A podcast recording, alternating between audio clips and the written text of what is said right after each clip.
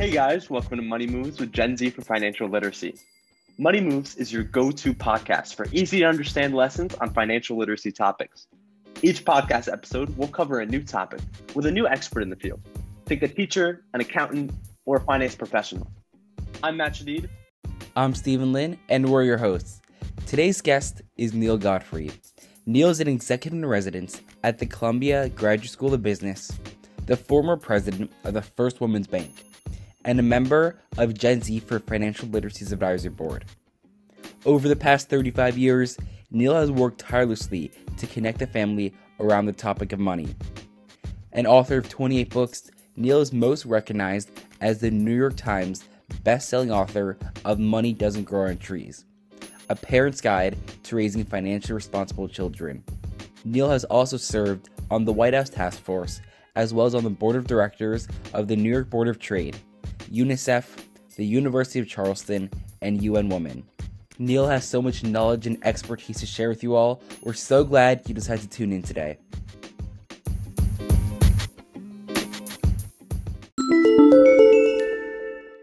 It's wonderful to be here. Um, basically, in terms of my background, I was one of the first female executives in banking in the United States, starting my career in 1972 at age 21 with Chase Manhattan Bank when they decided that it made sense to try to have an experiment to hire a few women to become executives. I did become an executive at Chase and I was able to do um, a lot of work there as an executive, headed up a global division in the corporate bank. There's a cat in the background who wants to be on too. And um, did some very big merger and acquisition work. In fact, put together at that point in Chase in 1980 the largest merger that had ever taken place, the DuPont Conoco merger. And it was the first time we did billions of dollars. In fact, I had to have the Chase computers reprogrammed to be able to take the extra three zeros of billions. And we actually wow. influenced the money market, the rate um, of the dollar, uh, because we had so much money flooding into the market in those days. I left after 13 years and became president of the first women's bank. And we needed a women's bank because the Fair Credit Act had not been enacted until 1974. And before that time, women could actually not get credit on their own name. In fact, my first credit card at Chase Manhattan Bank, and I was an executive, uh, had my husband's name on my credit card with a permission slip from him for me to use my own card. And he had no credit because he was a law student. And it was pretty weird. So when you look back over really what's happened in the financial world, um, things have changed but they haven't really changed fast enough. And I watched women at First Women's Bank be uncomfortable handling their own money, and that seemed goofy. So I did research and found out that it was because we were never taught anything about money when we were children. Mm-hmm. So I had two little kids at that point. I was a single mom, and I went to look for books to teach my own children about money. And there were no books in the 1980s the topic of teaching kids about money did not exist. It was not being done. So I decided I would change all that and I started writing the books. So I wrote my first book called The Kids Money Book in um, 1989. And I couldn't get a publisher to publish the book because it was not a topic of interest. It didn't exist. So I ended up opening up the first children's bank at FAO Schwarz, a real bank for kids at the toy store, and an institute for youth entrepreneurship up in Harlem for at risk children to bring them into the economy. Both were very successful. Went back to Simon and Schuster and said, Now will you publish my book? And they said no. So again, I couldn't get a book published. So what I did was I bought a publishing company. I bought a division of Macmillan, and under the proviso, I would run the company if they would publish my book. And since I was chairman of the board, they published the book. Mm. We sold 50,000 copies of the book. I sold the company and went back to Simon and Schuster and then they took me on as a property. And my next book, which is called Money Doesn't Grow on Trees, A Parent's Guide to Raising Financially Responsible Children, was the book that they published. And one day I got a call from Oprah Winfrey. And really things changed after that. I worked with Oprah on air. I did 13 shows over four and a half years. That book hit number one in the New York Times bestsellers list and established the topic of teaching kids about money and made it a real topic. And sort of the rest is history. I am now working on my 29th book. And I love the idea that you guys are concentrating on the next generation in terms of Gen Z to get you guys up to speed. So it's great to be here. Yeah, definitely. I think I think what you said was really powerful. I mean, your your whole journey through being breaking into uh, the, the whole male dominated kind of Wall Street uh, sphere is extremely powerful. And I think it's a strong ideology to hold of even if it hasn't been done before or if it's not precedent, you can still break into things and you can still do things because if there's a will, there's a way in the most cliche way. Um, but I think for me, what stood out was the fact that the, the specific thing you said was there, it has never been done before. Like we never taught kids about money before the 80s. And I think that's what really stands out to me. And that that's what we're starting to advocate for, which is it for it to be mandated in schools for every kid to start learning about money not just ones whose parents decide to take initiative. I think that's where we should be headed, where every kid should have access to it, uh, no matter if they're in the richest part of town or the not wealthy part of town. And I think that's a huge part of it, just access. Absolutely. And unfortunately, I started lobbying in 19 in the 19, late 1980s I started lobbying in different states around the country to make sure that we could mandate the teaching of financial literacy. Ohio was the first state that mm-hmm. we got to approve it. And even in our own state in New Jersey, you only have to take two and a half hours and you can take it in your senior year and second semester senior year you know what that means for you guys you've you've checked out you could care less yeah.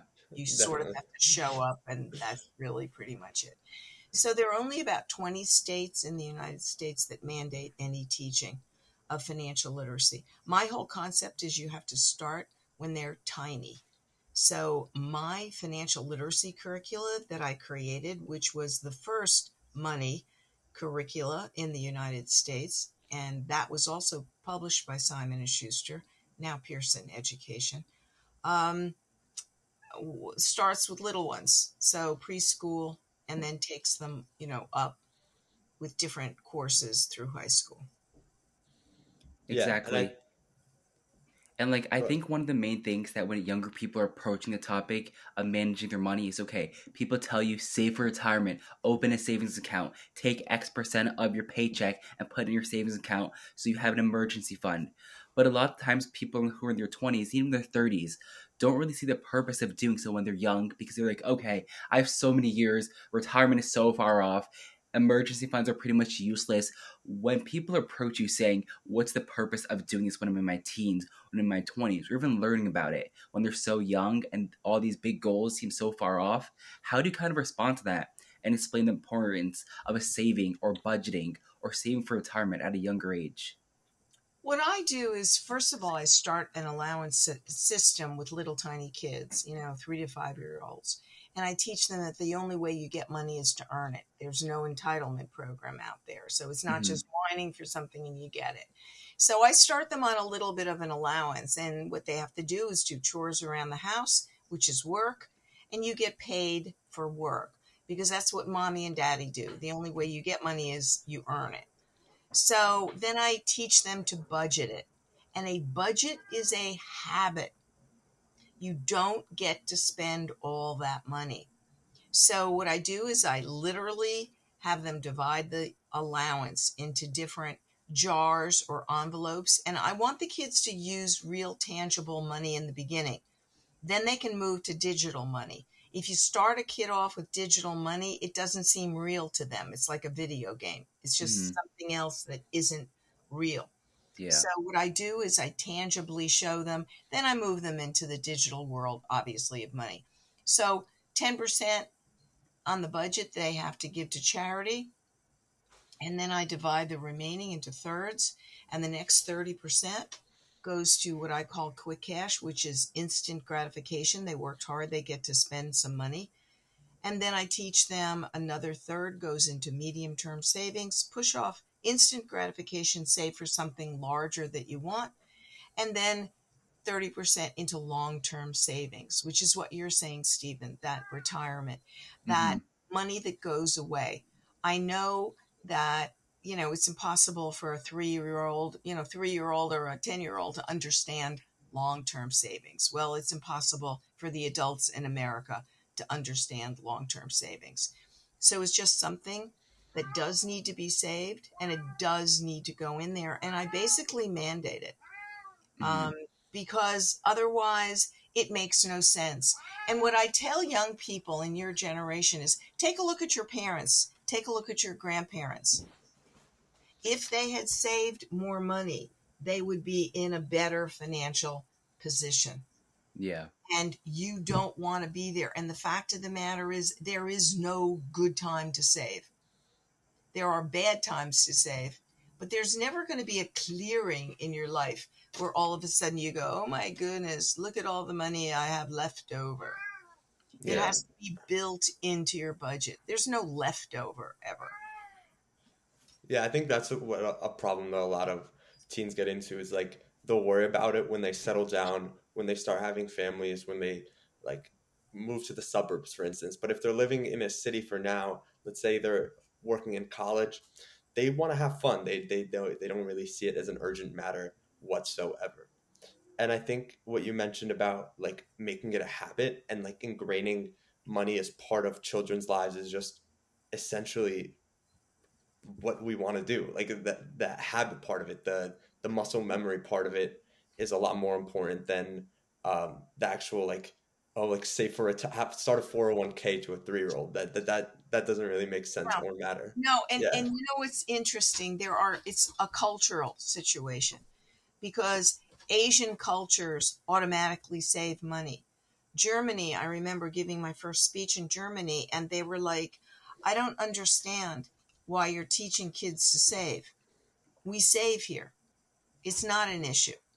Mm-hmm. And again, mm-hmm. I remember being in China in actually 19. Um, well, I was the first time I was in China was in 68, but it was after that in the early 90s. And it was the same reaction. Why do you have to tell people that they have to save money? Of course, they save money. They don't mm-hmm. live beyond their means.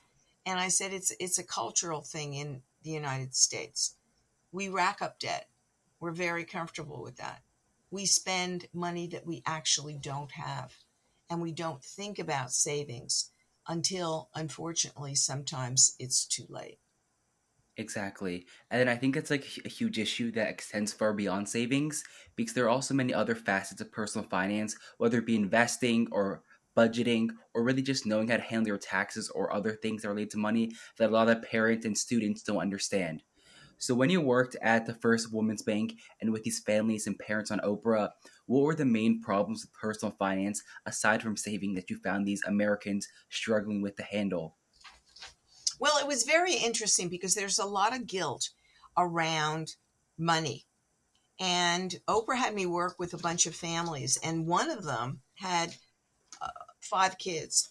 And their whole thing was they grew, the parents grew up very poor. And Christmas was something that was very meager. And they didn't want their kids to have to do that.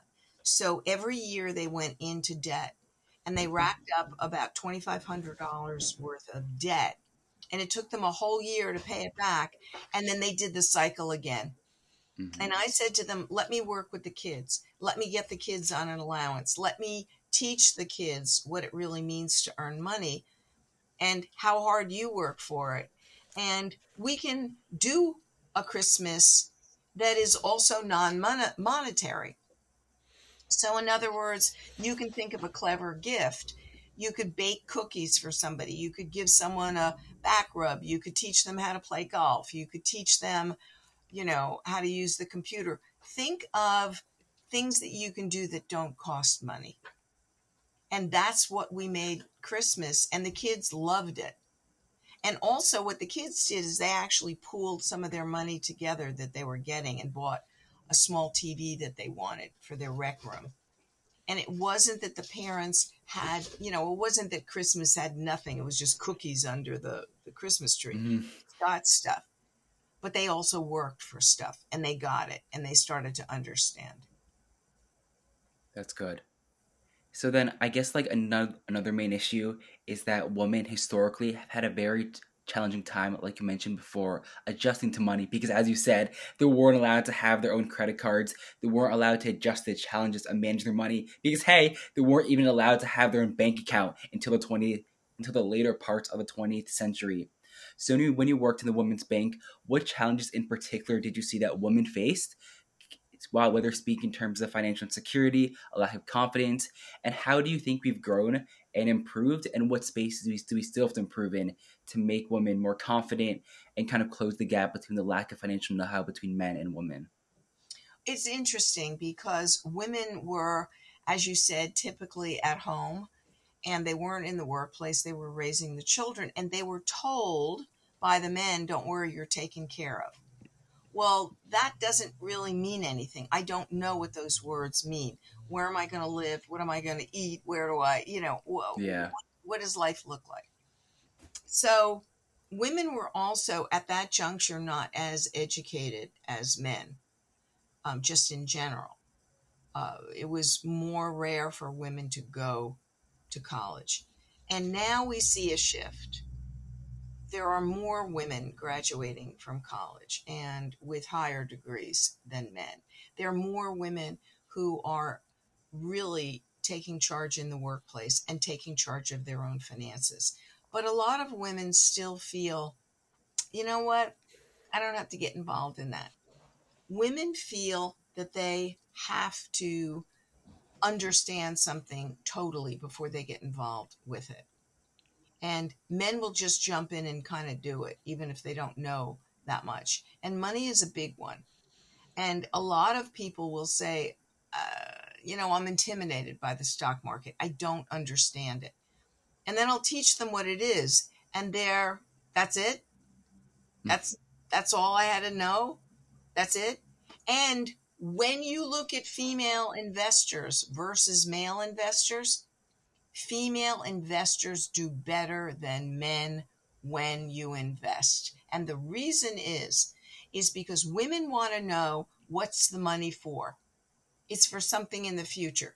It's for the home. It's for college for the kids. It's for retirement. It's for something. A man will look at the money part as more of an ego thing and brag about it. Wow. You know, I met some guy who gave me a hot tip and I had a 56% return. That makes women in general nervous because we know if there's a winner, there's also a loser. Mm-hmm. And that's why women are better investors. So now that we're seeing a shift, it's great. It's just great to see. Yeah. And like, I think that's very important, hopefully very inspiring for uh, women out there listening who may not completely be um, taking charge of their finances in terms of investing, understanding that it's really something that they can control and something that they can take charge of and statistically better at. Um, but where do you see that we still need to keep improving systematically uh, more than just kind of socially? Like, where can we change um, a historical system that has continued to put women down in the personal finance sphere? What we have to do is um, number one, have gender parity in terms of pay. When I joined Chase, my salary was actually reduced because I was told I'm a woman and I'm taking the job of a man. And in those days, um, women earned 66 cents for every dollar a man earned. Today, women earn about 83 cents of what a man earns. That's ridiculous. So we have to stop that right away. In mm-hmm. fact, I was on the uh, Chris Christie's, Governor Christie's gender parity committee. And he asked me when he was governor, he said, What are your goals? And I said that we don't need a gender parity committee. We shouldn't be having this discussion that women are paid less. That's ridiculous. This is America. So we need to stop that for one. And by the way, it doesn't sound like a big deal when you look at, oh, 66 cents versus a dollar. If you look at my career for the 13 years I was there, and then the small uh, pension that I get, I have lost $2 million in income wow. over my life. That's what the meaning is by me earning less with bonuses and salary and pension. That's huge. That could change my life.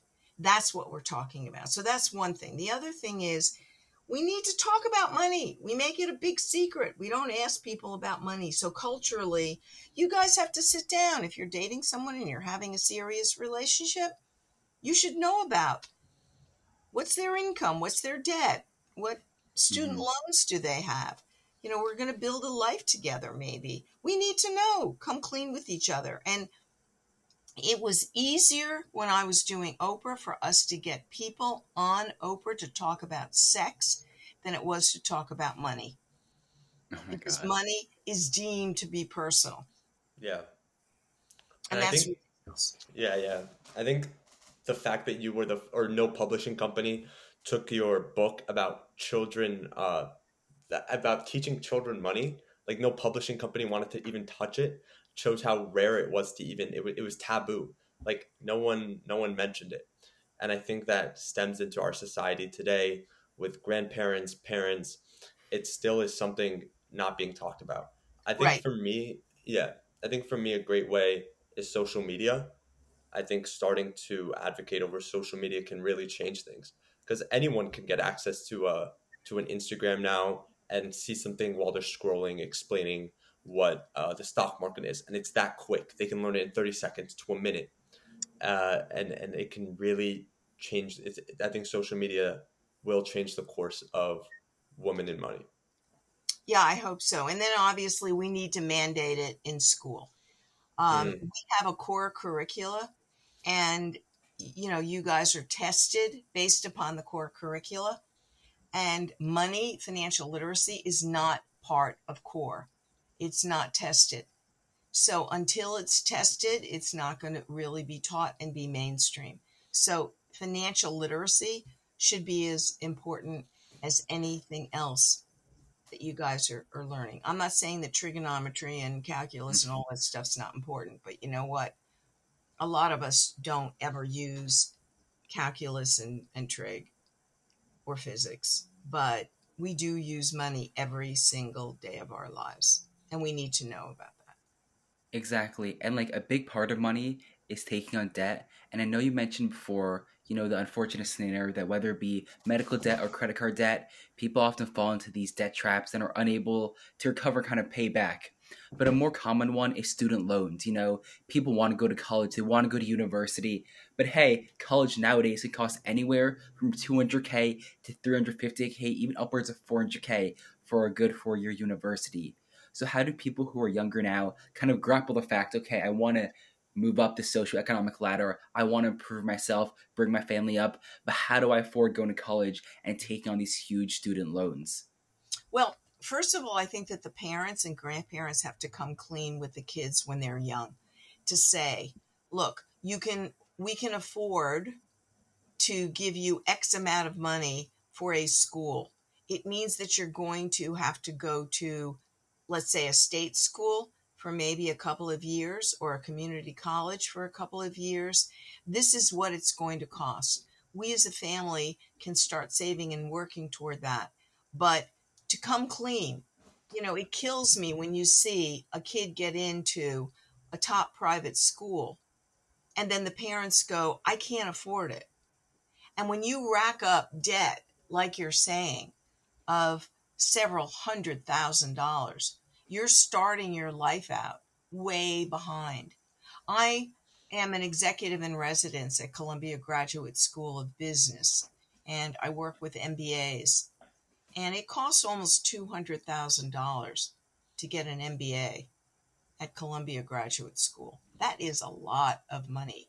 And if you're coming out of undergraduate and you've racked up debt to get yourself through, and then you were, you know, got into Columbia and had to pay, this is a lot of money we're talking about. Yeah. I think there's a lot of societal pressure now, though, to go to one of these uh, private institutions. But it's just another habit that kids have to form that comes when they're young, that comes from their parents drilling into their just livelihoods, making a part of it. That money is something not that you can borrow $200,000 to go to college just like that.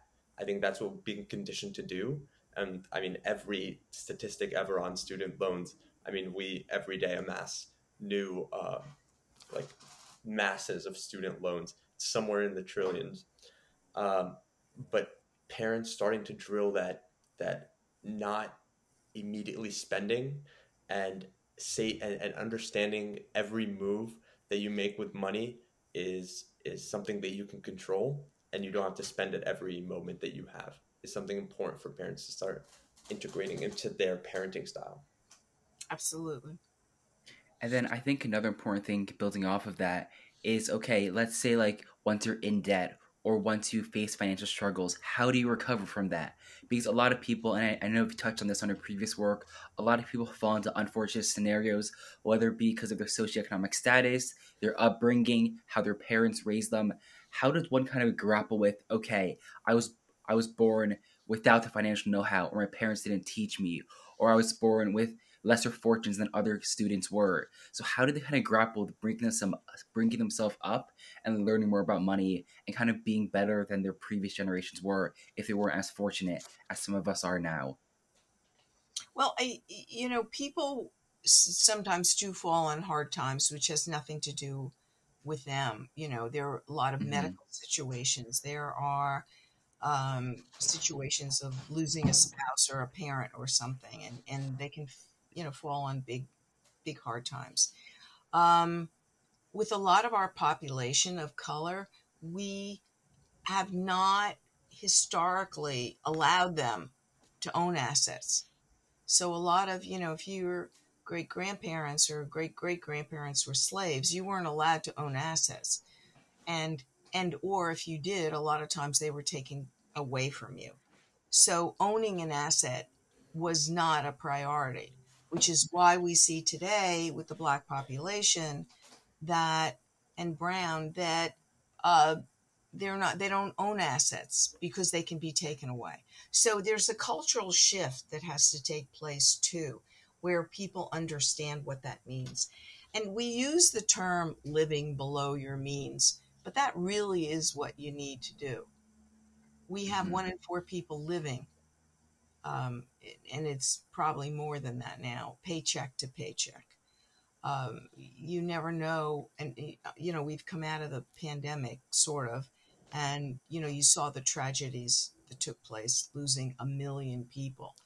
And how many other people did that affect in terms of, of the family? And that we're not prepared in life for those shocks that can take place. So it is a matter matter of sitting down and saying, what do I want? What are my goals? What do I really want? What do I want my Absolutely. life to look like? Is it more important to have that cool dinner or car or whatever, or have the security that's going to let me sleep at night? And I'm not saying you have to do one or the other, you can blend them. But the whole point is you choose. I'm not going to tell you what to do. I never tell people what to do. I just tell them the consequences of their behavior. Once you mess up your credit, and it's you can repair it, but it's hard. It costs you more, and it takes a long time. Mm-hmm. Absolutely. And then I think a lot of things we've talked about today is the importance and kind of your life's work of really focusing on parents, the family from a young age, educating kids on the importance of money and the importance of knowing how to manage your money. Because a lot of the things that talk about in the personal finance space is okay, how can we get schools to mandate personal finance? How can we hire better teachers who know how to teach personal finance? But there's really only so much a one semester, two semester class can teach about personal finance if your parents at home aren't reinforcing the same things, especially from a young age. So, in particular, why have you chosen, whether it be through Oprah or the Women's Bank or the Children's Bank, why have you chosen to focus on family and really portray the importance of parents knowing how to manage their money, parents knowing how to, how to educate their children through your various books and works? It's a great question because I teach the values and life skills that you're going to need to live in the real world. I would love the schools to be teaching the life skills. They're not doing enough as far as I'm concerned. But values need to be learned at home. So to me, it's a partnership of the parents raising the kids to understand that money is the business part of life and you just have to learn it. And then also partnering with schools, corporations, and other people who are going to say, Yes, we'll help you. Most of the stuff that I did with school, I did with after school programs with a lot of the curriculum. Because after school, a lot of the kids and at risk children are there and they don't care if it's not part of the curricula, but they know it's important to teach. So I was very successful dealing with, and I still am, dealing with a lot of after school programs. But um, we also have, you know, people who feel very entitled that, you know, they're handed, you know, their parents' credit cards and no big deal. I can just keep spending. There's no accountability. There's no, you know, we call it paying the piper that, wait a minute, you racked up that debt, you pay for it. But when they get to be an adult, then there is a big shock. So I work with another company called Greenlight. It has a debit card for kids. And it's really great because what they do is the parents obviously look over the shoulder of the child, but they encourage the, the kids to put money on the card to also be able to to spend. So I teach earning, saving, spending, and sharing, which is what you do with money. But it takes a village. It takes home, it takes work, it takes everybody to do that. And if we don't do it, there's no way to expect our kids to grow up to be financially responsible. I liken it to driving an automobile. You don't just hand the keys to the automobile to the kid and go, you know what? Figure it out while you're driving. You have driver's ed you explain to the child, you may think you're a kid, but the law views you as being an adult. You now have a lethal weapon that can get you in trouble, harm yourself, or harm others. And to me, financial vehicles are the same thing. It's like, you know, training wheels on a bicycle. You have to build up to it. And that's what I want the parents to do within the household. Amazing. And then, final question before we wrap up today. We've talked a lot about personal finance and the things that can be really improved, but really going forward in the digital age, and given the fact that many kids are being exposed to it more, what do you think is really the best medium to teach personal finance, for parents to educate personal finance, for kids to learn personal finance? What's the best medium for kids to do so going forward? I really think it's a multi-medium. I think that it's not just the digital world. In fact, I'm working with another company called 111, which um, is for millennials mostly. And what they do is they help millennials budget. But they also have real live people as coaches who also help them. Mm-hmm. So I think it's a multi medium world out there. It's not just oh, I can learn about the stock market or crypto or NFTs and then go do it. Exactly. You, yeah, you need to also have advisors in your life who are asking you the questions. You know, what's it for? What are you doing? How are you doing? And not get caught up in the betting and the winning and the day trading, which is very easy to do. Yeah, that, that's very important for people to understand that uh, not everything out there is something you should get right into with your money, even if there's some crazy, uh, like people are promising crazy returns.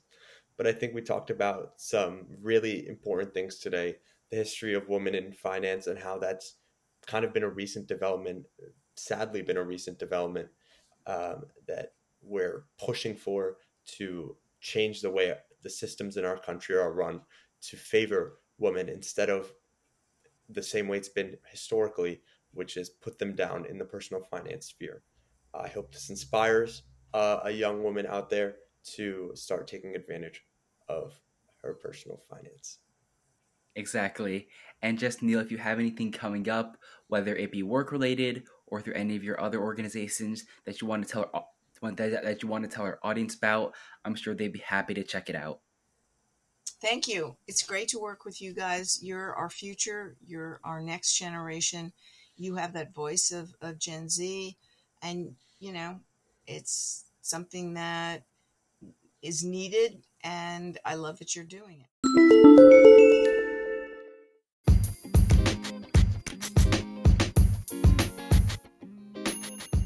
Listening to this episode of Money Moves with Gen Z for Financial Literacy. We hope you learned something today. If you'd like to work with us, visit our website, genzforfinlit.org slash intern. Again, that's genzforfinlit.org slash I-N-T-E-R-N.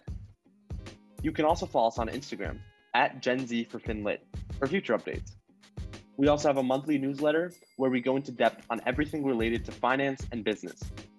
You can sign up for it on the website as well. Until next time, it's been Matt and Stephen.